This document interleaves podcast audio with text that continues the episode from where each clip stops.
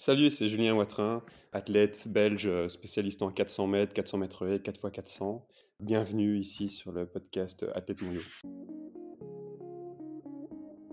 Hello tout le monde, bienvenue dans ce nouvel épisode du podcast Athlètes mondiaux, le podcast 100% athlète qui donne la parole aux meilleurs athlètes du monde.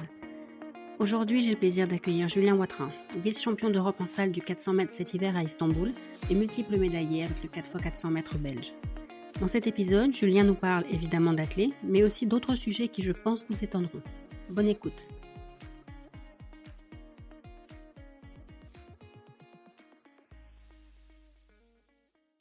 Salut Julien, bienvenue sur Athlètes mondiaux. Salut. Merci d'avoir accepté l'invitation. Les fans d'athlètes belges te connaissent depuis longtemps, évidemment. Les Français, peut-être un peu moins, mais je pense que beaucoup ont dû te, voir à Istanbul cet hiver, au championnat d'Europe en salle, quand tu as fait deuxième du 400 derrière un certain Carsten Warholm. Est-ce que cette course t'a fait rentrer dans une autre dimension? Un petit peu quand même. Je pense que ça. Enfin, en tout cas, dans, dans, mon rapport à mon sport, c'était différent parce que j'ai en fait, même si j'ai fait une très bonne année, euh, l'année précédente, que j'ai fait des records, euh, surtout en termes de chrono, c'était assez nouveau en individuel, que ce soit les records de Belgique 400 et ou 400, 400 plein en indoor. Mais j'avais eu chaque fois des, petites difficultés en, championnat. Et donc, je ne savais pas trop tout à fait exactement d'où ça venait, si c'était euh, si un peu la préparation, ou si c'était moi en situation. Et, et, donc là, j'étais vraiment très heureux d'avoir pu passer à travers en fait le jour, le jour du championnat. Et donc, je pense que j'en ai tiré de la, de, la, confiance pour les, prochaines courses, enfin les, les, prochains moments importants. Tu penses que les fois précédentes, c'était peut-être dans la tête que tu doutais de toi? J'aime pas réduire à la psychologisation de la tête parce que c'est toujours beaucoup plus large. Ouais. parce que la, la, façon de se lancer dans une course, même la façon de l'appréhender, c'est aussi un truc qu'on prépare très concrètement, très c'est très matériel à l'entraînement. Et, et, en fait, on a orienté certaines choses à l'entraînement qui n'étaient pas du tout psychologiques, en fait, pour, pour apporter ces changements-là. Parce qu'au final, je n'ai pas forcément abordé la course psychologiquement bien différemment des années précédentes. Dans un, une préparation un peu différente, un corps différent, euh, peut-être l'une ou l'autre erreur que j'ai tirée des erreurs tactiques euh, que j'ai tirées de l'année passée, euh, que, forcément un, conditionnement ou un coaching mental vraiment bien spécifique. Et quand on est au départ d'une course face à Carsten Warhol, c'est pas un adversaire comme les autres, je suppose, surtout qu'il était clairement en forme. T'avais quel état d'esprit au départ de la course? Tu visais quoi? Ben, Lui, je le voyais hors course. donc je, je, j'envisage, enfin bon, euh, quand, quand, je me lance dans une course comme ça, je, je, donne le, meilleur de moi-même, évidemment, mais je, dans mes stratégies, je ne le comptais pas dedans. Il était hors équation, parce que c'est, enfin, c'est Karsten Warholm, c'est, un gars qui vise le, record d'Europe, euh, et donc j'étais plus en train de, de, viser une médaille. Ça, je, je sentais que c'était palpable si je ne faisais pas d'erreur, parce que j'avais un bon couloir aussi, et donc je visais plus ça. Oui, maintenant, euh, Warhol, il y a une certaine. Euh, le fait de le connaître, il y a une certaine prévisibilité aussi de, de ce qui va se passer dans la course. Je sais comment il part, je sais comment il. Euh, je sais plus ou moins comment ça va se passer. Enfin, sauf à la fin, parce que ça, ça franchement, je, je m'y attendais pas du tout. Euh, mais c'est parce qu'il est. Je pense qu'il est tellement au-dessus du lot qu'il a pu se permettre de prendre tous les risques. Il est parti comme un malade. Ah ouais, ouais, mais, mais même en partant comme ça, peu de gens, peu d'athlètes au monde sont capables de finir. Donc c'est même gagner en ayant pris tous ces risques, c'est quelque chose d'absolument incroyable. Je pense que si j'étais parti même deux dixièmes moins vite que lui, euh, je suis pas sûr que j'aurais pu terminer. on, a, vu ça dans, des précédents championnats. je me souviens, je sais plus c'est quel championnat du monde de, de Taplin, le Grenadien qui fait, qui fait un peu pareil en fait, qui passe aussi sous les 21 euh, ben lui, il perd la médaille. Quoi. Il, s'effondre, mais complètement. Et au final, il, et Warhol ne s'est pas effondré. Il s'est un peu, il s'est effondré, mais pas tout à fait. Quoi. Il, a été un peu, il a eu un peu chaud sur la fin, mais, mais il gagne quand même. Donc c'est très fort de sa part. Euh, donc voilà, à part la fin où là, je me suis dit tiens, qu'est-ce qui se passe? Parce que je me suis vraiment senti me rapprocher très vite de lui. Oui, il n'aurait pas fallu pour euh, lui que ce soit plus que 400 mètres. Ça devenait chaud pour lui quand même. il, a, ouais, il, a, il, a, calibré pour 400 mètres. Non, ben maintenant, il a, fait une course sans, vraiment euh, penser à, ses autres, ce qui est normal, hein, à ses autres concurrents qui, qui n'en sont pas tout à fait. Il, a fait une course pour lui pour faire le record d'Europe. Je pense que c'est un peu dans l'état d'esprit dans lequel il s'est mis. Et donc moi, j'ai fait, fait une course en fait euh, pour m'assurer un bon finish et parce que je savais que ça allait se jouer là, qu'on allait. Je savais que euh, Karl Bengström allait partir très vite presque en sur-régime. Et donc, j'ai un, un, peu joué sur ça. Quoi. Et j'étais, j'étais, avec mes deux premiers tours, assez confiant dans mon finish, euh, ce qui est quand même un luxe. et donc, j'ai pu j'ai pu vraiment orienter ma stratégie euh, comme ça pour la médaille. Parce que sur les trois jours de. Non, à Istanbul, c'était quatre jours. Tu as eu quatre courses avec le relais? Oui, en trois jours, les quatre courses. Comment on gère ça? le même jour. Mais pour moi, ça, c'est vraiment la, le volume d'entraînement qu'on a encaissé euh, sur les dernières années. Et c'est la préparation qui fait beaucoup. Si, on n'a pas la caisse, en fait, on, on peut pas dépasser un tour. Quoi. Donc moi, ça je, ça, je le dois vraiment à, François, mon coach, François Gourmet, qui a vraiment organisé euh, euh, toute la préparation pour que je sois capable euh, d'enchaîner les courses. Ça a demandé, par exemple, des, entraînements très intenses, de, très proches de mes allures courses, deux fois par jour à certains moments, pour en reproduire un peu cette situation-là, d'avoir de... Donc, ça m'est arrivé d'avoir un, 400 mètres fractionné le matin, un 400 mètres fractionné l'après-midi. et donc, on l'a préparé maintenant, il y a un autre élément qui est quand même pas toujours simple à gérer, euh, surtout dans mon cas, c'est qu'il y, a, bon, il, y a, quand même une fatigue qui s'installe, euh, fatigue physique et mentale, même si euh, j'étais confiant dans ma capacité à savoir enchaîner les tours, il y a quand même une fatigue qui est là. On peut, mmh. on peut courir, être, être fort dans la course, mais tout de même se sentir fatigué. Et donc ça, c'est, je pense, mon, mon expérience des dernières années qui me fait un peu euh, qui fait que je ne m'emballe pas par rapport à ça. Par exemple, moi, je dors très mal en championnat. Quand j'ai vraiment une, surtout quand je cours deux fois sur la journée, que je cours le soir, j'ai c'est presque impossible à dormir en fait. J'ai les courses qui tournent de façon obsédante dans ma tête, euh, j'ai mes jambes qui sont fatiguées, je les sens, j'ai du mal à vraiment me relâcher complètement. Et donc il y a une sorte de tension nerveuse qui est, qui est omniprésente. Et donc euh, euh, c'est ça qui, je pense, est pas si qui, qui, dépend de moi, donc disons de, mon expérience, de ma psychologie, de, ma façon de garder mon calme en fait entre les courses et, de m'organiser pour, que ça se passe bien. Tu fais des choses comme. J'y pense pas parce que. Oui, on a, on a aussi un bon entourage aussi avec le, team Belgium, c'est-à-dire j'avais un bon kiné qui était là-bas sur place. Euh, j'avais j'ai des protocoles de soins euh, qu'on prépare en fait à l'avance. On, on voit un peu avec euh, des gens avec qui, qui, nous, qui, nous, suivent, comme par exemple Marc Franco ici à l'université de, de Louvain-la-Neuve, des, des, des, protocoles pour, pour récupérer. Pour, je sais aussi avec mon expérience quand est-ce que c'est important de manger, de prendre une mmh. petite récupération, quoi manger. Je, je me connais un peu au niveau de comment, comment je digère, etc. Et donc, il y a un peu des, petites stratégies aussi qui, qui, je pense, rendent un peu plus facile cet enchaînement-là. Et pour calmer la tête, tu fais des choses comme de la méditation? J'appellerais pas ça de la méditation. c'est, euh, disons que j'essaye. Moi, j'ai vraiment besoin d'un maximum de liberté. Euh, donc ça veut dire qu'il me faut. J'aime bien avoir des, activités sociales avec les gens, mais j'aime bien aussi avoir du temps pour moi, ou vraiment savoir choisir quand est-ce que en fait j'ai envie d'être tranquille, envie de, me reposer et j'ai pas non plus envie de, m'imposer en fait des, protocoles de, méditation ou d'exercice. j'ai pas envie de, faire ça. J'ai envie qu'il y ait un peu laisser un peu plus de place à, l'errance là-dedans. Et donc, euh, par exemple, je vais écouter de la musique ou je vais lire, euh, je vais lire un livre ou quoi. Ou, par exemple, un, psychologue ne me dira, mais il faut surtout pas lire ça parce que tu vas, tu vas, tu vas réfléchir, tu vas être crevé. Mais en fait, moi, ça marche parce que je, ça, ça m'extrait un peu de du, monde du sport. Et en fait, pendant, pendant un instant, il y en a qui vont jouer à des jeux vidéo. Ben moi, c'est voilà, c'est ça. Je vais m'évader un peu dans un autre truc.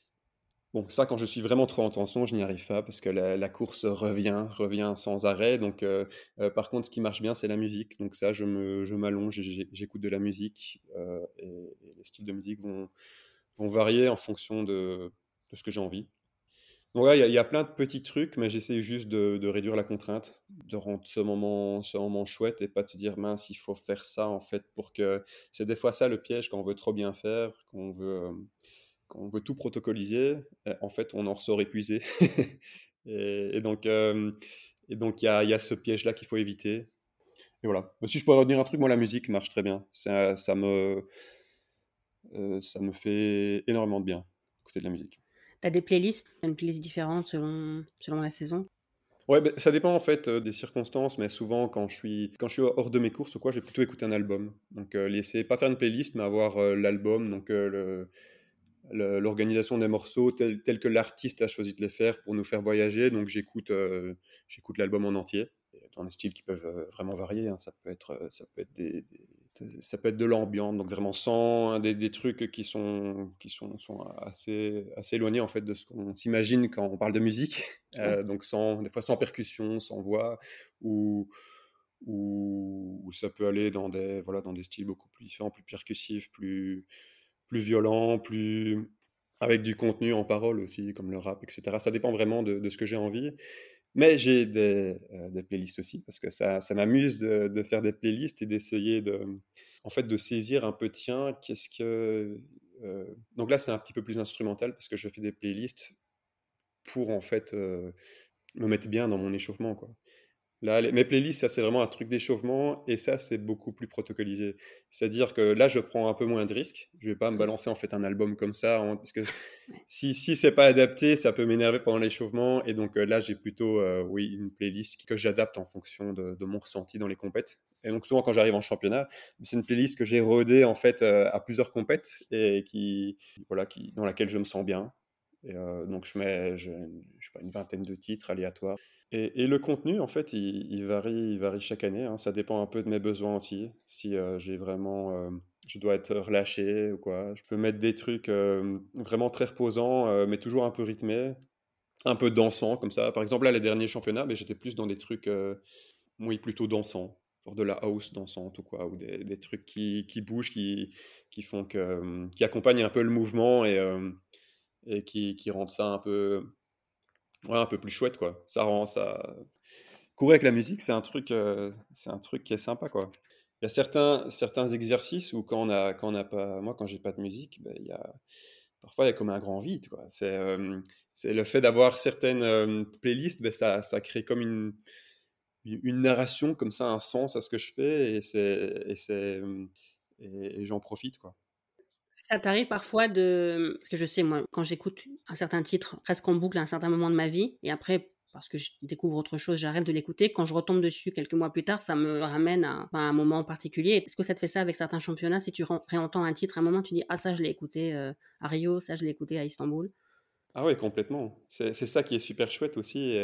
C'est. Enfin, c'est l'effet Madeleine de Proust. J'ai des musiques qui, qui sentent le tartan presque. Euh, des musiques qui me, qui me plongent comme ça sans vraiment que je fasse l'effort, euh, le travail de mémoire, de souvenir, qui, bam, je, je me retrouve dans une situation de stress, d'un stress très spécifique où, où j'ai là presque la température de la salle, le regard des gens, des trucs que j'ai croisés, que je me souviens qui rejaillissent et, à travers la musique. Et, euh, ouais, c'est, ça aussi, c'est, un truc, j'y pense, j'y pensais pas vraiment sur le coup, mais ça, ça permet de, de garder en fait un, un héritage, une trace de, ces championnats, mais euh, médiatisé d'une façon différente. C'est clair. Pour revenir à, à, Istanbul, pour parler du 4x4, tu étais le dernier relayeur. C'était déjà arrivé Parce que moi, quand je pense 4x4 belge, dernier relayeur, je pense Kevin Borley. Je pense... Parce qu'on a, on a l'habitude de le voir en dernière position. Toi, on le voit courir, mais j'ai pas le souvenir de t'avoir vu à la dernière position, mais j'ai peut-être euh, oublié. Euh, non, c'est rare. Ah, je l'ai déjà été, mais, mais quand il n'y avait pas forcément d'enjeu. D'ailleurs, je me souviens plus quand c'était. Si, je l'ai été en, euh, en championnat d'Europe, mais en série, à Amsterdam, je pense. Euh, sinon, peut-être en Coupe d'Europe aussi. Donc, euh, mais en finale, c'était jamais arrivé. Et, ce qui était logique, hein, avec Kevin. Et, donc, c'était quelque chose de nouveau. Et tu as eu ton mot à dire Ou c'est Jacques Borlé, le coach du relais, qui a décidé tout seul? Il, a, il a décidé, il a proposé. Bon, maintenant, si j'avais pas envie, euh, je l'aurais dit. Mais euh, c'est pas moi qui ai voulu, en fait. Euh, en fait, moi, je pensais que j'allais être en 1. Voilà, je m'étais mis en tête ça. Je pensais que ça allait être important de, lancer le relais. Enfin, j'avais pas trop réfléchi non plus. Hein. Je, partais du principe que j'allais être en 1, mais j'étais un peu concentré dans mon individuel. Puis il m'a dit que j'étais dernier relayeur. C'est principalement parce que, en fonction de, ma configuration de course dans, mes tours sur 400, 400 individuels, il voulait, il voulait euh, avoir un, bon finish. Kevin était pas mal, mais il, avait, il y avait un peu, moins un peu plus d'incertitude dans, par rapport à où il, où il en était. Et donc, c'est pour ça qu'il m'a choisi. Est-ce que tu gères ton effort différemment sur 4x4 quand c'est en salle ou quand c'est en extérieur? Oui, maintenant, dire comment, c'est pas facile parce que c'est c'est vraiment la, façon dont. C'est plus une façon de l'aborder techniquement, la façon dont, j'emploie les virages. C'est pas du tout pareil qu'à l'extérieur.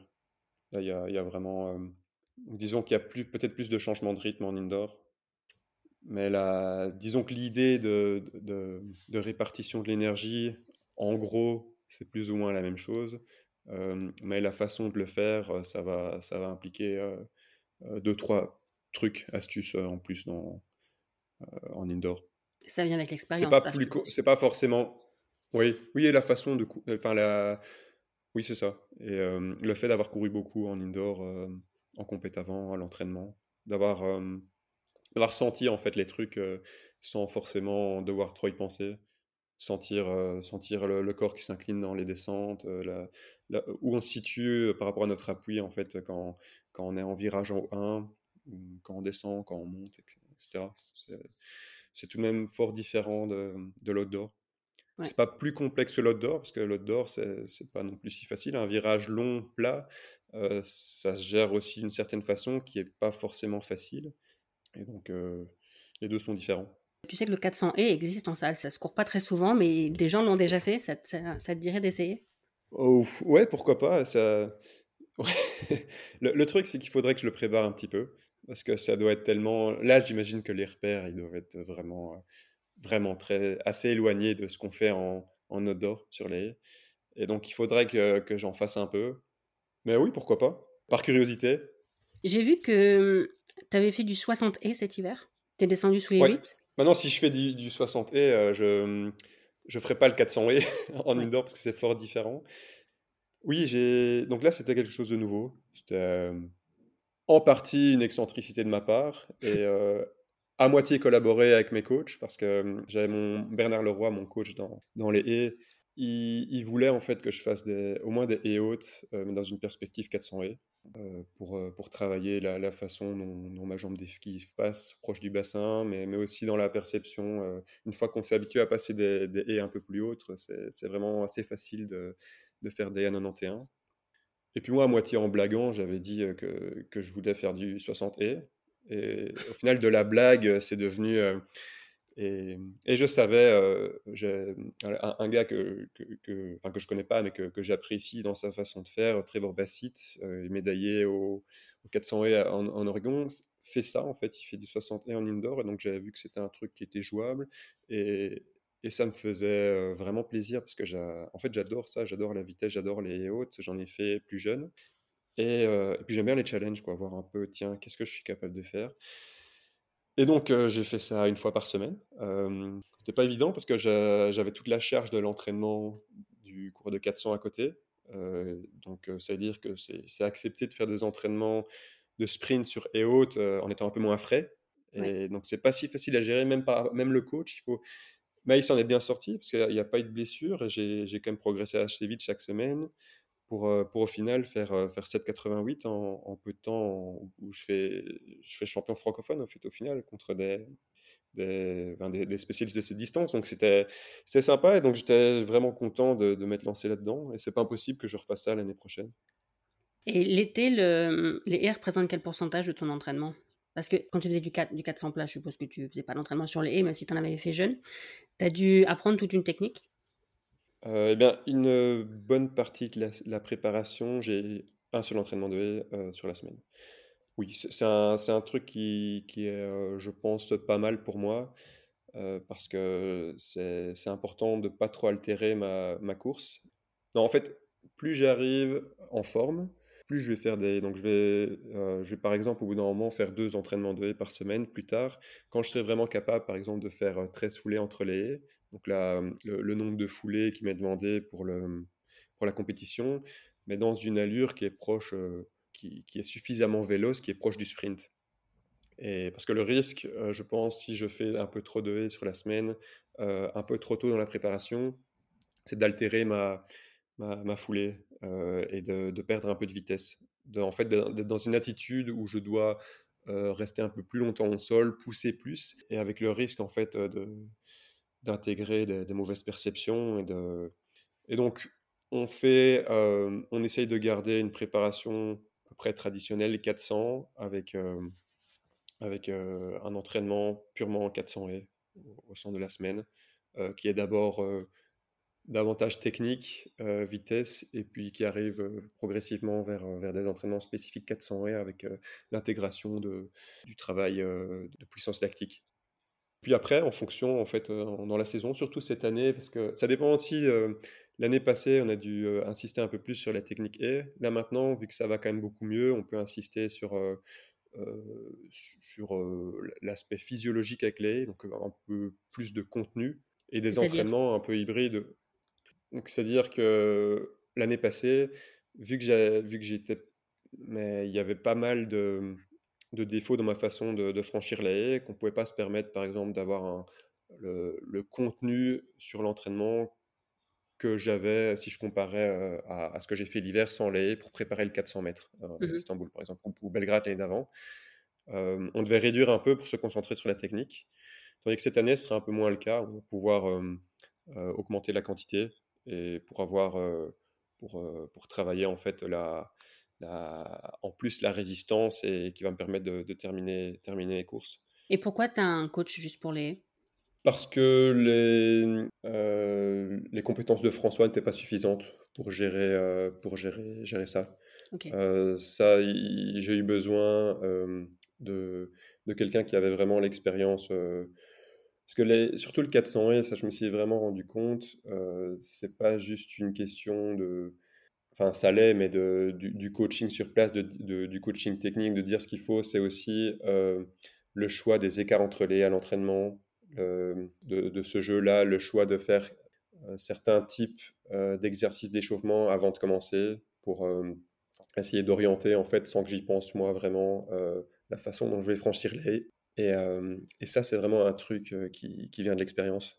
Et, pas uniquement l'expérience du, du 110 mètres parce que c'est fort différent à ce niveau-là.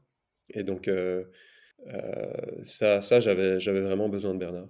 Et, j'ai de la chance parce qu'ils se, ils se connaissent bien. En fait, ils viennent du même club. Et en fait, c'est deux coachs qui ont une humilité assez exceptionnelle, euh, parfois un peu trop, et donc euh, ça, ça match vraiment bien. Ça se, ils, savent, ils savent discuter tous les deux, ils savent laisser la place en fait quand il faut. Il n'y a pas de, tentative d'aller au-delà de sa propre expertise, et donc c'est, c'est, assez chouette. Euh, donc on a François qui va, en gros, donc lui il a une vision vraiment sur le, le court terme, moyen terme et long terme de la préparation. Donc il sait un peu vers où on va, il sait les contenus, il sait mon niveau de fatigue général, il sait plus ou moins ce que je suis capable d'encaisser, il sait, c'est la, charge neuromusculaire que j'ai à tel moment. Et donc il va orienter Bernard pour l'entraînement de haie sur le, le, contenu. Et parfois il va même aller jusqu'à, tiens, voilà, j'aimerais bien avoir euh, euh, telle quantité de courses sans haie, telle quantité de courses avec haie, quand on a des entraînements hybrides et avec haie ou non. Mais Bernard, après, va avoir une liberté totale euh, dans ce que je vais faire dans ces courses-là. Donc, euh, le nombre de foulées, quelle partie de la piste je vais travailler, euh, ce que je vais faire avant pour, pour préparer ça, donc tous les drills sur les Et vu qu'il est sur place, c'est lui aussi qui va juger en fonction de mon état de fatigue si, si, on va faire une série en plus ou moins. Et donc il y a une marge de, liberté en fonction de, de, son ressenti du terrain et des infos qu'il a de moi aussi sur le moment. Ok. J'ai vu que tu avais aussi quelqu'un qui t'aidait pour le travail postural. Euh, oui, bon là ça a un peu changé les dernières années, mais on a, c'est un truc qu'on a toujours pris en compte. Euh, euh, j'ai travaillé avec des, experts en, biomécanique, biomécanique et, en podologie aussi, mais maintenant ça a un peu changé, même si j'utilise toujours leur héritage. je travaille avec, avec Tom Diossard qui est un kiné, qui, a été un peu formé dans les mêmes écoles, euh, formé par ces gens-là précisément. Et donc c'est un peu dans la, suite logique, donc là ça fait deux ans que je travaille avec lui, et dans la, suite logique de ce que j'ai fait avant. Et donc oui, il y a quand même un investissement assez important pour euh, tous les, euh, tout ce qui est renforcement postural et mobilité. Mais pas, mobilité pour la mobilité, c'est vraiment tous des trucs qui sont qui répondent en fait à des besoins. Donc on a On, a prend des mesures un peu de comment, comment je suis, comment je réagis. on prend des films d'entraînement et puis on, travaille en, fonction de ça. Tout à l'heure, tu disais que tu avais toujours aimé les haies. On va revenir un peu à tes débuts quand même. Tu as commencé l'athlé assez jeune, je pense. Tes parents faisaient de l'athlé aussi? Ouais. Tu as eu envie de faire comme eux ou c'est eux qui, qui ont voulu que tu fasses du sport? Comment ça s'est passé? J'ai l'impression à cet âge-là, euh, j'étais euh, j'étais plutôt, plutôt le gosse un peu passif, quoi, qui se retrouve, dans, qui se retrouve à l'athlé et puis, euh, ah, il y a des copains, trop bien, mais dire, j'ai suivi, mes parents m'y ont inscrit, ils m'ont demandé vaguement si j'avais envie. et, et, je m'y suis retrouvé là, et, mais heureusement, je me suis vraiment bien plu parce que je me suis assez rapidement, j'ai trouvé des amis, etc. Et, c'était un truc assez proche de chez moi aussi, donc au niveau déplacement, c'était facile. J'avais toutes ces facilités-là, donc ça m'a accompagné en fait euh, assez tôt, hein, depuis l'âge de 7 ans, un peu toute mon, toute mon enfance et mon adolescence, sans trop m'entraîner non plus. Hein. C'était deux entraînements par semaine pendant très longtemps. Avec la chance d'avoir une préparation assez, euh, assez éclectique. Hein. j'ai fait du, j'ai fait du lancer du poids, j'ai fait, j'ai fait des enfin fait, j'ai fait tout et n'importe quoi. et j'en suis très content. Puis j'ai, eu la chance de, finir un, peu plus tard, donc quand, quand, je suis arrivé en cadet avec, euh, avec Edith Graff comme coach, qui était plutôt axé sur longueur, triple saut et sprint aussi, mais qui avait voilà qui met bien les et qui, qui avait aussi euh, qui trouvait que c'était important de garder une, sorte de, capacité de toucher un peu à tout. Et donc, euh, c'était, ça arrivait qu'on fasse un peu de et quoi, certains entraînements. Parce que, et, donc, c'est là, en fait, que j'ai, que j'ai fait des haies. Là, et, plus jeune aussi dans toute la, toute la formation, et que j'ai appris à apprécier ça. Et le choix du 400 Il me semble avoir entendu quelque part que tu faisais du décathlon aussi parfois, et que tu avais fait du 400 dans un état. c'est pas ça? Ouais, c'est ça. C'était. Oui, voilà, c'était on, aimait garder un petit peu avec Edith euh, et, en fait les autres membres du groupe euh, un peu d'excentricité dans, la, dans, la préparation. Et donc, du coup, on, faisait un, décathlon en fin de saison avec, euh, avec deux semaines d'entraînement, quoi, de, préparation pour le décathlon. Et donc, c'était, c'était assez drôle. On partait à plusieurs de games et, et, on le faisait pour rigoler, mais en même temps, on, on essayait d'y performer. On faisait des choses tout de même assez bien. Et, c'est là que j'ai, j'étais amené à faire 400 mètres, mmh. forcément. Et, voilà, c'est pas, pas ça qui m'a donné envie de faire du 400 mètres. Le 400 mètres, en fait, c'est un peu aussi un concours de circonstances. déjà, j'ai eu au, bout d'un moment des difficultés sur le, sur le 100-200 voilà, ça fait deux ans je progressais plus, j'avais commencé les études aussi, et, donc c'était un peu, un peu le trouble, quoi, cette période-là. Et, et, je me suis retrouvé en fait dans un, dans un relais espoir au championnat d'Europe, où ça s'est bien passé, on fait médaille d'argent. Et donc déjà, j'ai trouvé que c'était assez cool, 4x4. Enfin, ça m'a bien plu, et puis c'est là que j'ai fait la, connaissance de Dylan Morley. Et puis que j'ai été en contact avec Jacques. Euh, enfin, c'était pas directement avec moi, c'était plus avec mon coach. Et puis là, on a commencé une collaboration et j'ai vraiment vu ça comme une, comme une ouverture vers un, vers un nouveau monde, en fait, vers quelque chose de nouveau, que ce soit dans l'entraînement, mais aussi comme expérience de vie, parce que ça voulait dire que j'allais euh, non seulement rencontrer des athlètes euh, bah, déjà qui ont une expérience de haut niveau, euh, qui, au niveau international. Et donc j'étais curieux de savoir ce qu'ils faisaient et voir ce que je pouvais apprendre. Et puis, puis qu'il y avait des modes de vie aussi différents. Enfin, tu parles des borlés là Oui, des borlés. Les borlés, mais pas que. Il y avait, il y avait tout, un, tout un groupe. Euh, donc c'était la, voie du 400 mètres. Ça, je n'avais pas forcément le choix si je voulais aller là-dedans, mais ça ne me dérangeait pas parce que j'avais envie de changement. Et puis derrière la tête, j'avais quand même, je savais qu'il y avait un 4 x 400 mètres. Et donc, sans forcément me projeter dans l'équipe, parce qu'il y avait du boulot, il y avait quand même un peu cet horizon-là, assez loin. Et, euh, donc j'ai saisi, euh, j'ai saisi l'occasion et je suis, parti là-dedans. Je suis devenu euh, en cours de 400 mètres. Je t'ai entendu dire quelque part, j'ai beaucoup douté de moi, ça a été un frein dans ma carrière. C'était à, quel moment ça? C'est toujours le cas? Dirais que ça, c'est un truc qui s'est un peu ancré en moi et c'est, ça sera toujours un petit peu le cas. c'est un truc et je pense que c'est pas une mauvaise chose non plus de garder un petit peu de doute. Les gens qui sont trop sûrs de, de soi, qui, qui simplifient la réalité, qui en font un truc euh, simple, c'est pas toujours forcément bien, mais il faut savoir aussi en faire un truc qui n'est pas destructeur. Mais donc ça dépend, oui, c'est des choses qui m'ont. J'ai beaucoup douté, c'est normal hein, dans, l'athlétisme, euh, enfin dans, tous les sports de haut niveau. on commence avec euh, un peu le, rêve de la, la régularité de la, progression. On voit ça comme un truc quand, on n'a jamais à choper sur un, sur un problème ou qu'on s'en est sorti un peu sans trop savoir pourquoi. On n'est pas forcément amené à problématiser euh, ce, genre de voilà cette progression et donc tout va, hop, ça continue. Sauf que le jour où ça fait ça et qu'on continue euh, ce qui marche, mais qu'en fait ça marche pas, ben en fait ça remet ça remet en question beaucoup de choses euh, et, c'est là que le doute s'immisce et, où on cherche, Et, donc oui, ça, comme beaucoup d'athlètes, surtout quand on a une carrière assez longue, on a des moments euh, qui sont pas forcément chouettes. Quand, quand, on patauge pendant deux ans, qu'on sait pas trop ce qui se passe, euh, qu'en plus de ça, on sent que ça, que ça déborde sur notre vie privée et que ça, et que ça influence terriblement euh, devenir professionnel à côté, et qu'on euh, qu'on voit des sacrifices et qu'on doute en fait sur vraiment l'intérêt de ce qu'on fait. Mais voilà, maintenant, c'est aussi ce doute-là qui m'a fait, qui m'a fait à certains moments changer de direction. Parce que j'ai connu, et ça, ça me rend terriblement triste de voir ça, et c'est parce que moi, j'aurais pu être dans ce cas-là, mais des athlètes pétris d'idéologie par, euh, par leur coach, par leur entourage, qui vont continuer en fait à foncer dans un mur, euh, année après année, jusqu'à l'épuisement, parce qu'ils se refusent de douter. Et donc, il y a un moment, ils et maintenant, c'est même pas aussi simple parce que c'est pas juste une affaire de doute aussi, c'est une affaire d'affect envers, envers son coach, envers. Euh, l'athlète est imbriqué dans, dans, une myriade de relations avec coach, kiné, euh, spécialiste, euh, avec sa, sa, propre situation sociale, où il vit, ses, ses, besoins financiers, tout ça. Donc c'est. Donc c'est très très compliqué. On a, on navigue pas aussi. C'est possible de naviguer là-dedans, mais on navigue pas aussi facilement que ça. Voilà. Donc pour répondre à la question, euh, est-ce que le doute a été un frein Oui et non. Est-ce que tu peux nous parler peut-être des choses que tu as apprises au contact des, notamment de Kevin et Jonathan Borlé, qui sont un petit peu plus vieux que toi et qui avaient un peu plus d'expérience quand tu les as, quand as commencé à t'entraîner avec eux?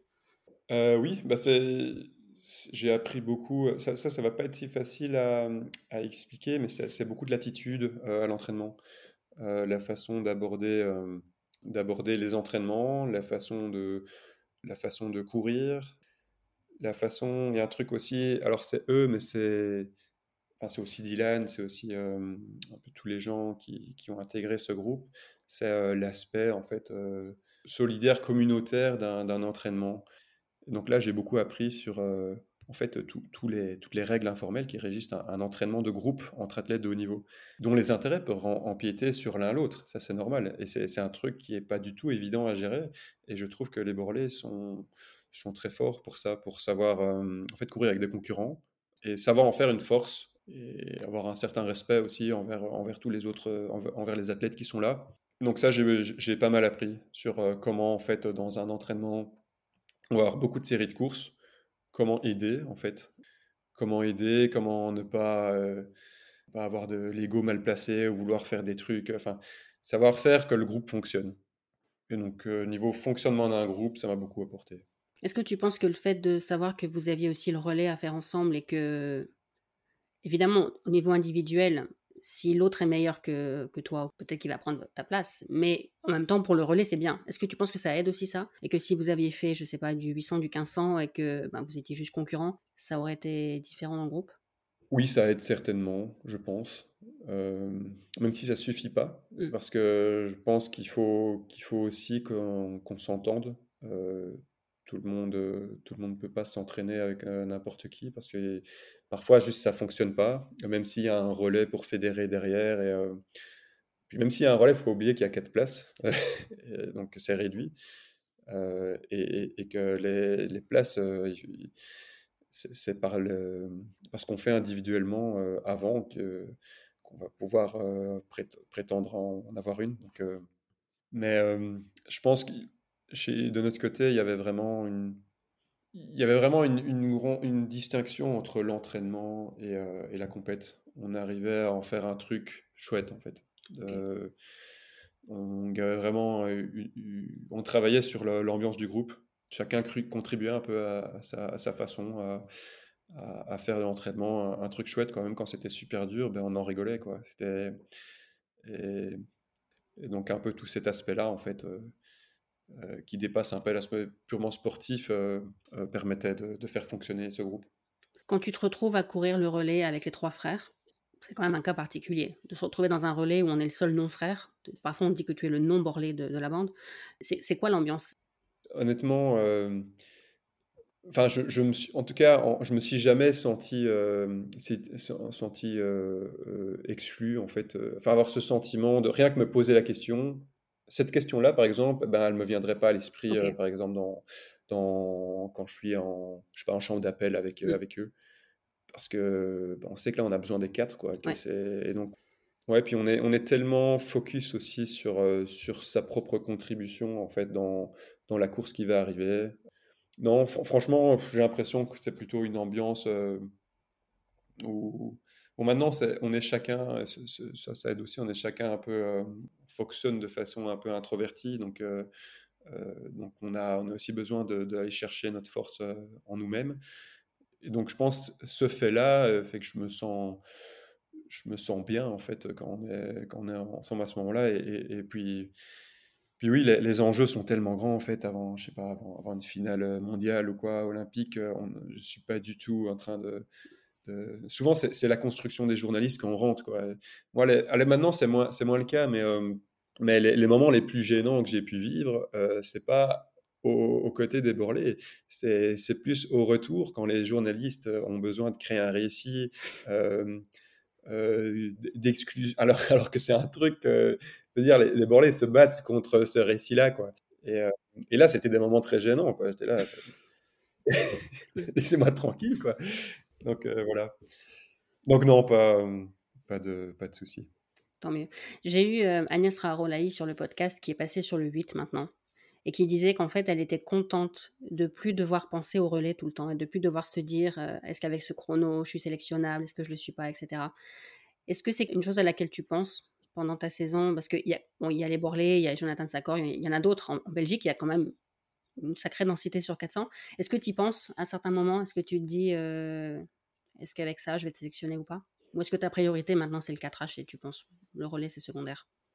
Non, les, deux sont importants. Maintenant, euh, bah, c'est clair que ça me soulage quand même d'avoir une épreuve individuelle, parce que c'est dans, une densité pareille en fait en Belgique pour les 4x4, c'est une sorte de, garde-fou en fait qui, qui fait que c'est un truc que je sais plus facilement, ça va moins dépendre des autres. Parce qu'en fait, oui, le, 4x4, si, si, je fais une perf extraordinaire, mais qu'en fait, il y en a 5 qui ont fait une perf encore plus extraordinaire, voilà, ça, ça dépend pas trop de moi.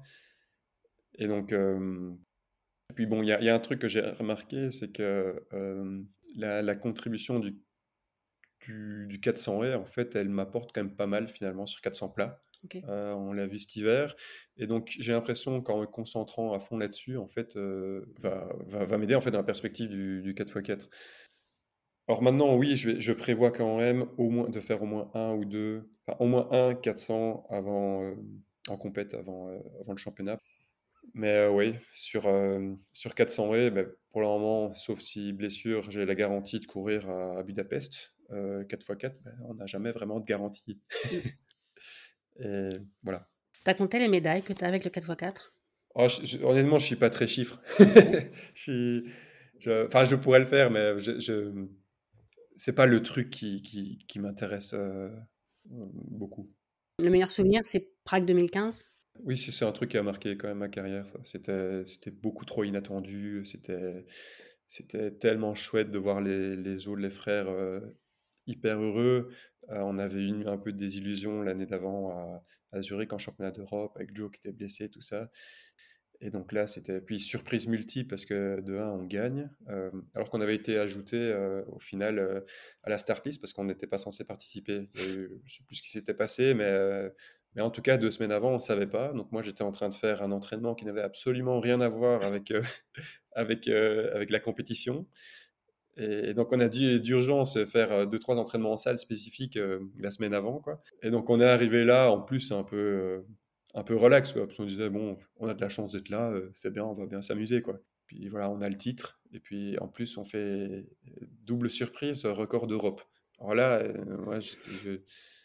alors moi, c'était en plus ma première médaille, comme ça, enfin, j'avais vécu des trucs avec les Bahamas Mais, là, c'était ma, oui, la, première médaille, je pense, en international.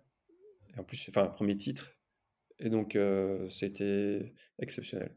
Exceptionnel sur le moment, dans la joie avec les autres, mais, mais aussi après, dans la, dans la, dans la fête de, célébration. Enfin, c'était super, quoi. Pour ceux qui ne savent pas, c'était les Europes en salle de, de Prague en 2015. Après, il y a eu Rio 2016, là, vous faites quatrième. Ça se joue à vraiment pas grand-chose. Qu'est-ce que tu retiens de ça? Parce que c'est quand même pas rien. En plus, j'ai toujours envie de dire, ça va faire un peu la française condescendante quand je vais dire ça. Mais tu sais que j'aime beaucoup l'équipe de Belgique, donc de ma part, c'est pas condescendant. Pour un, petit pays comme la Belgique, de faire quatrième sur un sur relais, parce qu'il faut, faut être quatre sur le relais, c'est quand même pas juste euh, un athlète à lui tout seul qui fait ça. Quatrième au jeu, c'est quand même un truc de dingue, mais c'est quatrième, c'est pas la médaille. Qu'est-ce que tu retiens de ça? Bah, en fait, moi, sur le moment, j'étais un peu le petit rookie là qui arrivait. C'était les premiers jeux, donc euh, j'étais déjà super heureux d'être là. Euh, je, ne me posais pas vraiment euh, de questions sur l'enjeu en fait d'une médaille ou non au niveau de, au niveau de la visibilité, au niveau de, la carrière, au niveau des, retombées financières, tout ça. Et donc là, faire une finale olympique pour moi, c'était déjà savoir. alors moi, je pense que je l'ai vécu un peu différemment. si, si on s'est quatrième maintenant, eh ben, peut-être que mon ressenti ressemblerait au ressenti de, Kevin et Jonathan à ce moment-là. Moi, disons que là, je suis arrivé, c'était ouais, c'était mitigé parce que j'étais j'étais frissonnant d'avoir fait d'avoir fait une course en, finale olympique. C'était on avait fait un bon chrono, tout le monde avait bien couru. Et, en même temps, je voyais leur tristesse et donc euh, j'étais vraiment très affecté par ça parce que j'étais assez proche d'eux. Enfin, on a fait, on fait des, semaines et des semaines de stage ensemble. Euh, on a vécu euh, des stages enfin, en quotidien ensemble, donc j'étais très affecté par leur, euh, par leur réaction. Et donc c'était, oui, c'était, c'était une situation un peu bizarre, mais voilà, j'étais, c'était aussi ma grande naïveté à ce moment-là. Je venais d'arriver, donc j'étais, voilà, c'était, moi je prenais tout ce qu'il y avait. tout, tout, ce qui se passait, c'était, c'était bien, quoi. Et donc, voilà, puis c'était, oui, rien que voir aussi Kevin qui se rapprochait, qui se rapprochait, puis sûrement pas savoir tout à fait, tiens, est-ce qu'il passe ou pas. Enfin, j'étais, dans un état d'euphorie euh, indescriptible, quoi. En plus, il l'a fait tellement de euh, fois, de revenir, d'aller chercher la médaille ou le titre. Je sais pas, moi, parfois, comme spectatrice, je me dis, bah, il va le faire, c'est Kevin, il va le faire. mais c'est pas si facile que ça. Quand on est spectatrice, c'est facile, mais Oui, oui. Mais je, je, savais qui était devant lui, je enfin, je connaissais les, les gars, donc je, en même temps, j'étais, enfin, je sais que ça allait pas être facile, mais euh, ouais, on, y croit, on y croit quand même. C'est oui une expérience mitigée. Je peux pas dire, j'ai pas envie de dire en fait que c'est une mauvaise expérience parce que j'ai pas envie de, ternir, euh, de, ternir ce, moment au, à Rio. Euh, qui était une expérience exceptionnelle pour moi, qui était une expérience de loin meilleure que l'expérience que j'ai eue à Tokyo, par exemple. Et voilà, mais maintenant, oui, c'est clair qu'objectivement, 4 euh, centièmes dans ce cas-là, ça aurait énormément, enfin, ça aurait changé beaucoup de choses. Ouais. C'est après Rio que tu as décidé de passer sur le 4H euh, Non, c'était plus tard. Ok. Alors, je sais plus si c'était 2017 ou 2018, mais ça a été des, des tentatives un peu avortées. C'était euh, j'avais un, peu du mal euh, dans ces années-là à trouver en fait un, tous les deux ans j'avais une blessure, blessure grave. Et donc là, mon début dans l'année, ça tombait vraiment dans l'année où j'avais aussi ce, type de blessure. J'ai eu depuis Belgique, j'ai eu problème de, euh, de talons aussi, ou déchirure ischio. Et donc, j'ai pas vraiment su commencer. Et même l'année où j'ai fait des compètes 400 haies, euh, j'avais j'avais une, une, préparation complètement chaotique, donc j'avais pas vraiment su voir ce que j'étais capable de faire et, euh, et c'était chaque fois des courses difficiles. Donc c'est pour ça que j'aime bien dire que, que c'est 2022, l'année où j'ai vraiment l'impression de faire du 400 haies. Ok. Est-ce qu'il y a beaucoup de choses qui ont changé dans ton échauffement depuis que tu es passé sur 400 haies bah, C'est vrai qu'il faut, il faut intégrer les haies, mais euh, j'ai dans, dans, la façon de faire, j'ai quand même essayé de garder une, une ligne de cohérence, un fil rouge euh, qui est un peu en, qui, est proche en fait euh, de si je, si je préparais un 400 mètres. Euh, parce que là, j'ai des repères au niveau de la vitesse, au niveau de, de plein de choses. Et donc, j'intègre, je pense, moins de haies que d'autres coureurs de 400 haies. J'ai une part assez réduite de haies dans mon échauffement parce que je, je, me repose assez fort sur mes sensations de course. Mais maintenant, c'est clair, c'est différent. C'est ça, au début, c'était un peu une de mes craintes, c'était de perdre en fait mes repères euh, en sortie d'échauffement parce que j'ai inclus des parce que j'ai perturbé un peu ma foulée en poussant. Enfin, c'était un peu spécial. Mais là, j'y ai trouvé mon compte et, euh, Non, mon échauffement n'est jamais le même. Chaque année, il change un petit peu, donc je ne suis pas non plus dans, dans, un truc super rigide. Ça dépend un peu de, de mon corps à ce moment-là, de mes besoins qui évoluent chaque année, d'un peu euh, de mes raideurs, des petites perceptions qui arrivent dans certaines choses, euh, qui sont, et c'est pas le cas chaque année dans tel type d'exercice, donc euh, ça, ça, se, ça se change un peu, mais que ce soit 400 plats ou 400 oui, ça, ça suit la même logique. J'ai vu que tu avais piqué un truc à Michael Norman pour ton échauffement. oui, oui. Bah, c'est, ça, c'est une des raisons en fait que mes échauffements ne sont pas les mêmes. C'est que je suis incapable de m'empêcher, quand je vais en championnat, d'observer les, athlètes que j'admire. Et là, il y a pas mal de trucs qui ont attiré mon attention, euh, qui rentraient un peu dans, la façon dont je m'imagine un échauffement. Il va intégrer, par exemple, dans, son début d'échauffement, des changements de rythme assez agressifs. Dans, il va se mettre à débouler, donc à faire une accélération, par exemple, pendant, pendant qu'il est en train de débouler, se tourner et courir en arrière. Et puis hop, changer. Donc c'était très curieux, ou vraiment des changements de direction, ou des trucs avec les bras, mais dans, sa course, ou des petites accélérations assez agressives où il se laisse tomber, et trois pas très agressifs, puis il s'arrête, et puis il repart. Et donc euh, voilà, j'ai mis un petit peu de ça euh, dans, mes échauffements. Est-ce que tu fais partie des athlètes qui considèrent que le, le 400 est moins difficile mentalement que le, le 400 mètres plat? Parce qu'on peut faire juste une haie à la fois ben, Oui, je, je, connais euh, euh, cet argument, mais euh, moi, je le vis bizarrement, je le vis pas tout à fait comme ça parce que j'ai. Ce sera peut-être moins le cas maintenant, mais disons que moi j'ai eu en tout cas l'année passée, d'autres stress qui arrivaient en plus. Par exemple, le vent était beaucoup plus stressant. Voir du vent, en fait, quand il y a un 400, on se dit oui, ça, bon, ça va être un peu, on, va, on va augmenter un peu la vélocité à tel moment, on va. Tandis que le, 400, ben, on peut pas. Du vent de face, ben oui, tu, fais très saoulé, juste tu pousses et tu acceptes en fait de, d'user tes cartouches à, cet endroit-là. Et donc, il y avait quand même un stress que j'avais qui n'était pas tout à fait le même. Et, là, je parle du vent, mais c'est n'est pas uniquement ça. C'est il y a plein de trucs beaucoup plus incertains qu'on ne sait pas maîtriser en fait dans le 400 Qu'est-ce qui, ce qui va se passer dans mon second virage euh, Comment je vais arriver sur la sur la huitième il y, a des, il y a des choix qu'il faut faire et ça c'est une responsabilité qui, est, qui, qui, va changer beaucoup de choses dans la course euh, et qui peut condamner la course euh, davantage je pense qu'un 400 plat et donc il y a cet aspect-là un peu, un peu stressant. Mais en contrepartie, c'est vrai que quand j'arrive à la 5 mai, par exemple, eh ben, donc à mi-parcours, je sais plus ou moins dire euh, ce que je suis en train de faire, quoi. Je suis, si je suis bien, si je suis pas bien. Euh, sur 400, c'est pas toujours forcément le cas. On peut arriver, on, on, peut être au 200 en pensant qu'on a bien fait. Déjà arrivé, qu'on a des mauvaises perceptions et en fait, on se prend une douche froide 50 mètres plus tard, parce qu'en fait, on n'était pas bien sur son appui ou ce genre de choses. 400 si on n'est pas bien sur son appui, ben, en fait, ça se mesure à où on se situe devant les. Si, on, à chaque haie, on est à chaque fois un petit peu plus loin, là, c'est, et, et qu'on y met de l'énergie, là, c'est, on a déjà un indice, quoi, qui va, qui va peut-être falloir être moins ambitieux et mettre une foulée en plus un peu plus tôt, ce genre de choses. Donc, il y a ça. Mais j'ai l'impression que le 400 est quand on est en forme, euh, et, pareillement sur le 400 quand on est en forme, les, deux sensations se rapprochent. Euh, au final, moi, mes dernières courses de 400 haies, euh, je les abordais presque comme un 400 plat.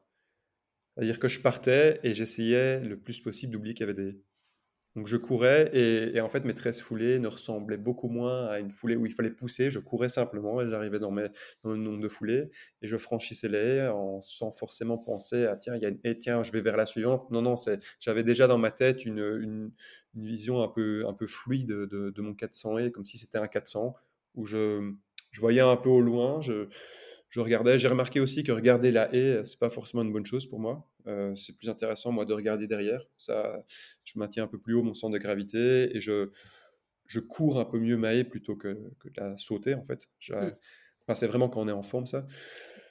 Donc, euh, vous, voilà. Maintenant, pour, pour l'anecdote, moi, le 400 haies, euh, c'est. j'ai quand même vécu une fois où là, ça s'était pas bien passé.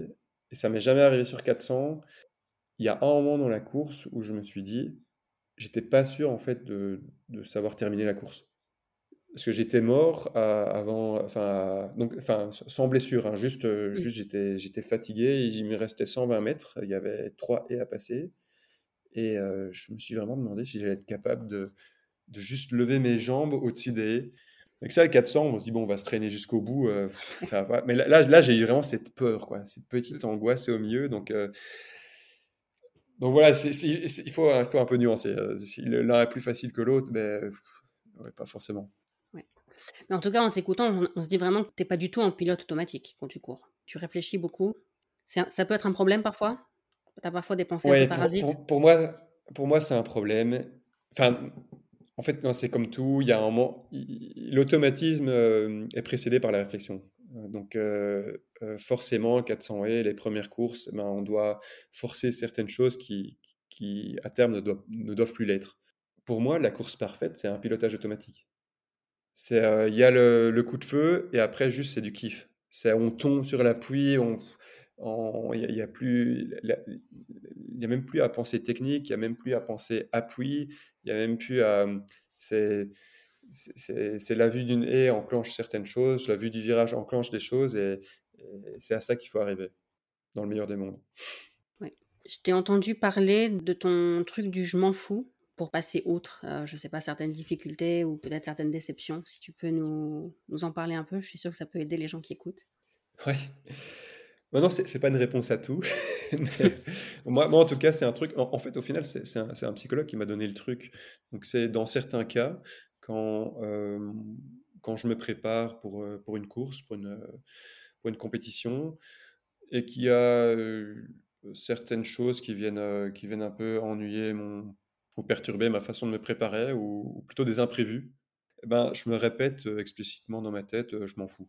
Il se passe un truc, on me demande de me dépêcher, ça va commencer, ou il y a un truc, euh, je sais pas, je peux pas accéder à Maé parce que, parce que les officiers ont décidé qu'on ne pouvait pas, parce que, règlement, eh ben, je, je, je me dis dans ma tête, je m'en fous. Et ça, moi, ça m'aide. dans certains moments, ça ne doit pas être une réponse à tout, parce que parfois, il ne faut pas s'en foutre, parfois, il faut contester. Mais dans certains cas, c'est très utile. Et, euh, et ça donne l'impression d'avoir un certain contrôle sur les choses, de dominer certaines choses. Et, ça, ça rend le, le trajet un peu plus clair, disons. Mmh tu continues tes études encore maintenant? Euh, Oui, c'est oui, c'est un, un, parcours un peu euh, un peu spécial. En fait, je suis déjà je suis déjà diplômé. J'ai étudié euh, ingénieur industriel. J'ai un master en, automatisation, en électromécanique. Euh, mais après deux ans de, de sport plein temps, j'ai décidé de reprendre des études dans un domaine complètement différent. Donc j'ai un peu auto-saboter mon devenir professionnel euh, extra sportif. Donc je suis, je suis, je pars en fait vers, enfin, je dis ça en, blaguant euh, à peu près. j'ai commencé euh, un certificat en philosophie et, et, maintenant j'y ai intégré un, un master en socio-anthropologie. Ah rien à voir. rien à voir. Bien qu'on peut prendre comme objet l'ingénierie, ingénieur, euh, la technique euh, du point de vue des sciences sociales, des sciences humaines et sociales ou de la philosophie. Donc euh, on peut y faire des ponts, mais c'est pas du tout dans la façon. Et, c'est un truc qui me convient super bien, qui, qui, qui, en plus n'est pas un frein dans, dans, ma préparation sportive et que ça se passe bien à côté. Voilà, c'est un truc chouette aussi dans, dans, le métier de sportif de haut niveau, c'est que ça donne au final pas mal de liberté pour organiser sa vie. Donc c'est beaucoup de contraintes, hein. c'est assez dur, s'il faut, ça demande beaucoup d'investissement, mais un investissement qui est, euh, je dirais, euh, peut-être un, peu plus, euh, un peu plus contrôlé que d'autres boulots. Et, donc moi, j'ai pu, m'organiser pour, garder une vie universitaire et pouvoir m'entraîner à côté et avoir une certaine autonomie. Tu fais aussi des ponts entre tes études et le sport? Est-ce que ce que tu étudies peut te servir pour le sport? Ah Oui, forcément. Surtout les, des, allez, des trucs comme la philosophie ou les sciences sociales. Euh, je, tire beaucoup de matière en fait de mon expérience. Euh, par exemple, pour les sciences sociales, euh, une matière hyper féconde, c'est un peu toute mon expérience au sein d'un groupe qui est en contact avec des experts, des coachs d'autres athlètes, la presse, des, sponsors, donc en fait tous des agents qui ont un peu des intérêts divergents. Et donc ça, tout, tout, ce que j'ai vécu, que ce soit des expériences positives ou négatives, eh ben, c'est des choses que je problématise maintenant avec, avec mes, mes savoirs de, de, sociologie, et, mais, aussi de philo. Quoi. Je ne limite pas à ça parce que je m'intéresse aussi à d'autres choses, notamment à l'histoire de la philosophie, qui sont, qui sont du coup assez, assez loin de, de, de tous ces, ces enjeux-là. Mais, mais, oui, clairement, c'est c'est, je pense, aussi mon, parcours dans, dans l'athlétisme qui m'a, qui m'a orienté vers, ça. Euh, la, façon, les, les, gens, les gens que j'ai rencontrés, mon rapport avec le monde scientifique aussi, et donc euh, mon rapport avec l'échec aussi, et donc sur la, validité des connaissances, sur euh, tiens, qu'est-ce qu'on sait, comment on le sait, pourquoi ce que me dit le spécialiste là est, en désaccord complet avec ce que je vis sur la piste. Et, pourtant un spécialiste tout à fait légitime. Et, pourquoi tel spécialiste en fait sort de son domaine et pourquoi euh, pourquoi pourquoi tel, euh, tel, athlète en fait fonctionne complètement différemment?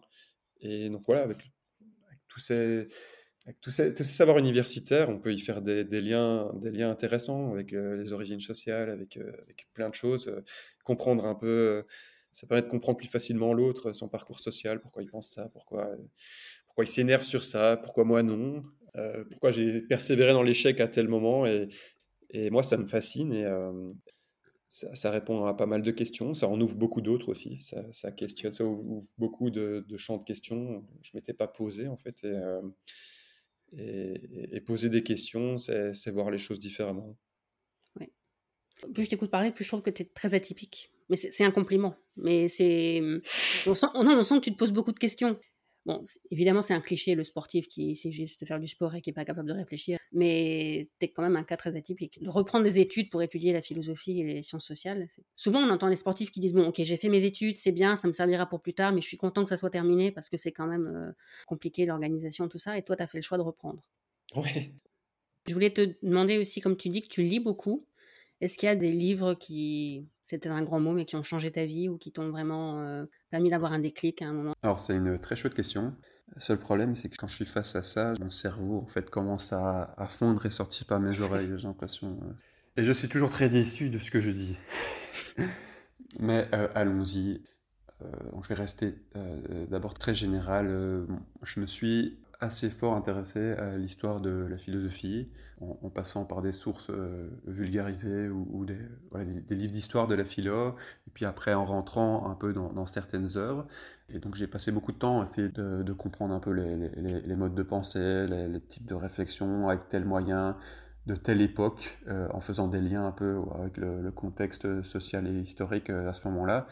Ça a apporté déjà beaucoup de bonheur de faire ça, et j'ai tout de même appris beaucoup de choses.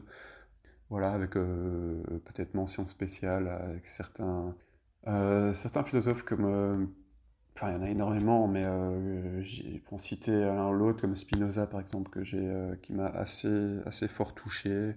Kant aussi, puis bon, plus tard, XXe siècle, j'ai pas mal aimé Dewey dans le pragmatisme américain. Deleuze aussi, ici, ici en Europe, Deleuze ou Merleau-Ponty aussi, Foucault. Jacques Derrida, j'ai beaucoup travaillé dessus l'année passée. C'est tous des noms, euh, en fait tous les grands noms de la philosophie, j'encourage vraiment aux gens de se lancer dedans. C'est très sympa. Et, en fait, euh, en général, on a peur de la complexité de, ce type de philosophie mais c'est souvent euh, des auteurs, euh, enfin pas tous, mais euh, qui sont assez généreux et qui vont en fait nous guider du début à la fin. Donc on, avance à petits pas avec eux dans des trucs assez complexes. Ils prennent le temps de définir les, concepts. Il faut, juste prendre le temps et, avoir le temps. Quoi. Sinon, à côté de la, philo, je ne sais pas pourquoi je suis plus capable de lire de la littérature maintenant, mais j'en ai beaucoup lu avant. Et je suis bien content d'avoir rencontré Proust, en fait. Je l'ai rencontré il y, a, quelques années et euh, ça a été une des, expériences les plus bouleversantes de ma vie. J'ai mis pourtant beaucoup de temps à rentrer dedans parce que ça m'était illisible, ça m'était même insupportable. Je ne comprenais pas où il voulait en venir et juste ça, ça m'échappait. Puis après quelques essais qui se sont déroulés sur plusieurs années, euh, j'ai pu rentrer dedans et euh, ça a été incroyable.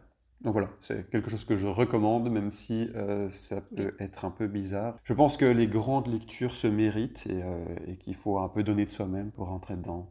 C'est peut-être plus forcément trop dans le thème de ce podcast et, en fait du sport, mais et pour terminer, j'ai quand même cité un truc qui est un peu en rapport, enfin un peu beaucoup en rapport. C'est un livre de sociologie de Manuel Scotté, qui est un, un sociologue français qui a travaillé euh, sur des coureurs euh, marocains, si je me souviens bien. Et, donc son livre, c'est euh, La construction sociale du talent. Je pense que c'est le nom exact du livre, sur l'hégémonie des coureurs marocains. Je pense que c'est important que ce genre de livre, qu'on entende plus parler, parce que ça offre un, contre-discours intéressant, un peu tout l'imaginaire autour, autour de, ce qu'on entend par talent, cet imaginaire qui est imprégné non seulement de neurosciences, mais aussi de, de, de, génétique euh, comportementale, etc. Tous des trucs. Euh, alors je dis pas que ces sciences euh, n'ont pas un intérêt, hein, surtout les, les neurosciences ont, la génétique aussi, ça, ça, a une valeur scientifique, c'est des choses qui sont extrêmement importantes. Je parle plutôt des imaginaires qui se l'approprient et qui en font n'importe quoi. Et ce serait bien qu'on ait parfois des contre-discours dans le milieu qui nous viennent de, la sociologie donc de tous, les, tous ces déterminants sociologiques qui viennent un peu dénaturaliser ce qu'on entend euh, par euh, talent, en l'historicisant par exemple, en montrant que ben voilà, en fait, euh, les, les nations hégémoniques, ben en fait, elles ont changé, ça n'a pas toujours été la même chose. Et donc, il ne faut pas ancrer ça dans des traits ethniques. Et on voit déjà que quand on parle ainsi, en fait, on a le racisme qui rentre par la petite porte. Et en fait, c'est le cas aussi avec, avec le sexisme. Hein. Enfin bon, voilà, ça, ça peut nous emmener loin, mais c'est voilà, Manuel Scotté, la construction sociale du talent, euh, à lire. Ok. Comme t'aimes la philo, je vais te poser une question un peu philosophique. C'est quoi réussir sa vie, selon toi? Tu as 4 heures. Alors, en vrai, je suis pas super fan d'expression, euh, pour être honnête.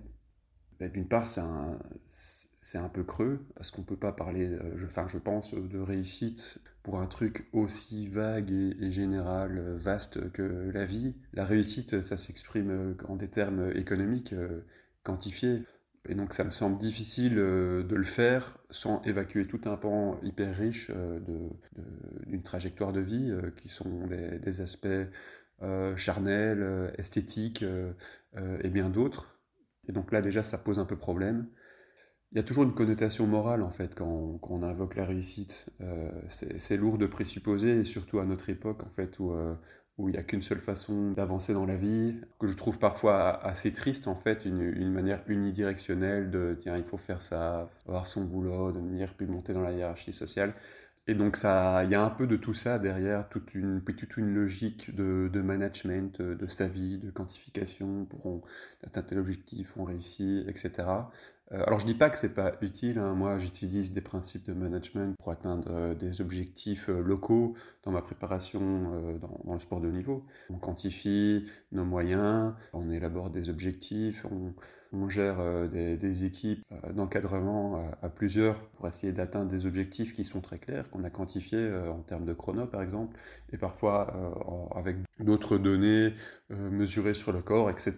Et puis de là, on peut voir, tiens, on a atteint, on fait des états d'avancement, on a atteint tel objectif pas. Donc c'est des trucs que je ne suis, pas, par principe contre, c'est utile dans, certaines choses, mais je suis contre plutôt quand on étend ces principes économiques à des trucs euh, beaucoup, beaucoup trop larges, euh, à des visées qui, en fait, et sans qu'on le fasse exprès, qui, qui, sont des fois un peu performatives.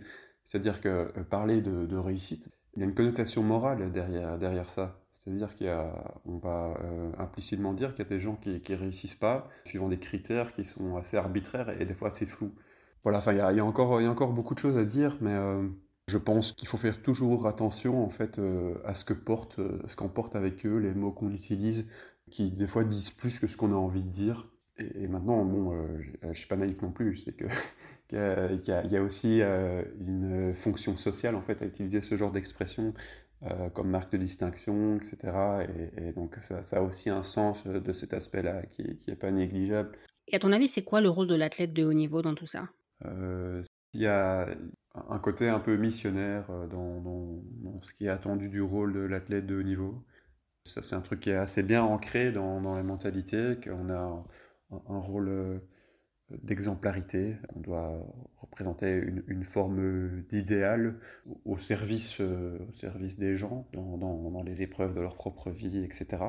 Alors je doute pas qu'on touche, enfin moi, peut-être pas forcément, euh, parce qu'il y en a d'autres qui ont beaucoup, beaucoup, beaucoup, beaucoup plus de visibilité et qui, qui touchent beaucoup de gens, ça j'en doute pas. Euh, j'ai moi-même pu aller dans des écoles euh, spéciales où j'ai vraiment vu dans les yeux de ces enfants qu'ils étaient absolument heureux de me voir et que je leur ai apporté du bonheur à ce moment-là, ce qui m'a assez touché d'ailleurs. Mais c'est pas pour autant qu'il faut pas être critique sur notre impact sur les gens. Parfois, mener des gens à faire de nous un exemple suivant une forme idéalisée qui n'a absolument rien à voir avec notre personne même, ben, ça peut pousser des gens en fait à faire des choses qui sont contre leurs intérêts.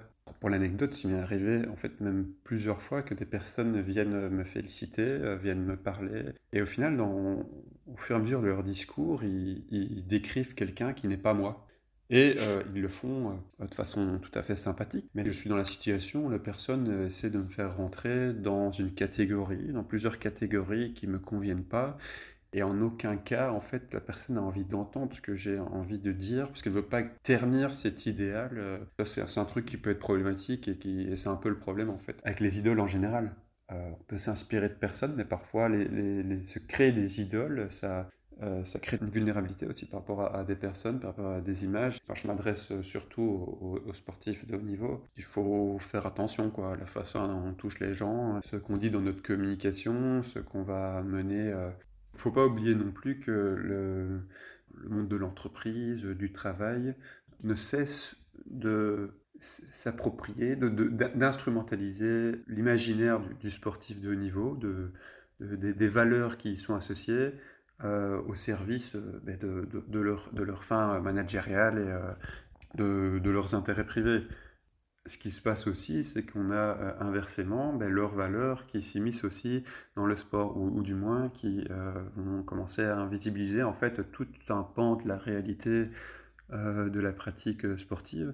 L'expérience phénoménologique, charnelle, le rapport à, à son corps, l'aspect esthétique en fait, l'aspect euh, purement improductif, hein, euh, et de faire des choses euh, parfois dans, dans, un but d'errance. Voilà, l'errance a une place absolument importante dans la vie de l'athlète de haut niveau, dans, sa recherche de sensations, voilà, on a, on a aussi plein de choses qui sont. Là, on va forcément moins entendre parler du côté des discours de l'entrepreneuriat, euh, par exemple, l'indocilité de l'athlète de haut niveau qui va régulièrement s'opposer à ce que son coach ou le détourner ou pas faire exactement ce qui a été demandé ou s'approprier certaines choses. C'est toutes des choses qui se passent dans la et qui font partie de ce qui va, faire que l'athlète va performer. Ou ne pas performer, mais c'est des choses qui, s'y passent. Euh, donc voilà, je suis en train de me perdre un petit peu, euh, mais c'est un détour tout de même important parce que c'est des choses vraiment qu'on remarque, des, discours qu'on entend beaucoup dans les médias, dans les, travaux de développement personnel, qui sont extrêmement éloignés de notre expérience de terrain. Et beaucoup d'athlètes tiennent ces mêmes discours-là, euh, parfois parce qu'ils sont obligés, parce qu'ils sont sponsorisés, euh, parce que c'est des, discours que les gens aiment bien. C'est des discours qui enchantent et les gens veulent entendre ça. Donc les, les, athlètes tiennent parfois ce genre de discours alors que c'est pas du tout ce qu'ils vivent.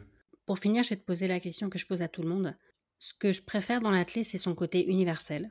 C'est pas pour mhm. rien que le podcast s'appelle Athlète mondiaux. J'aimerais savoir ce que toi tu préfères dans l'athlète. Ben, je, me rapprocherai un peu de ça. Courir, c'est un truc que, que tout le monde sait faire. Courir à pieds nus, sur une piste, dans la rue, c'est un truc qui est hyper accessible. Et donc, c'est un truc qui en fait, qui en fait sa force, certainement. Et bon, moi, vu que j'ai centré mon existence sur l'athlétisme, c'est un truc dont je sais que c'est possible de, de s'y exprimer à travers et que c'est un truc fantastique vécu de l'intérieur. Travailler sur son corps sur plusieurs années, voir ce qu'on est capable de faire. Parler de trucs un peu plus chouettes tantôt, de musique, tout ça, de, ce jeu, de ce côté de jeu dans, dans, la façon de courir. Enfin, c'est un truc hyper chouette et c'est ces petits moments-là où on se crée des, petits espaces de liberté, où on est vraiment libre. Quoi. Il, y a, il y a peu de moments où on est vraiment libre et, dans ces petits moments-là, eh ben ça, ça, arrive. Et, et, ça, tout le monde euh, peut se créer ces, ces petits trucs-là de, de, son côté. Est-ce que tu peux rajouter quelque chose? Non, j'ai assez parlé. merci Julien. Encore merci à toi Julien d'avoir accepté mon invitation et merci à vous d'avoir écouté l'épisode. Si vous aimez le podcast, j'ai un défi pour vous cette semaine. Envoyez votre épisode préféré à un ou une amie passionnée d'athlètes pour lui faire découvrir le podcast. Vous pouvez également soutenir le podcast via le lien disponible dans les notes. Vous contribuerez ainsi aux prochains épisodes. Merci et à la semaine prochaine.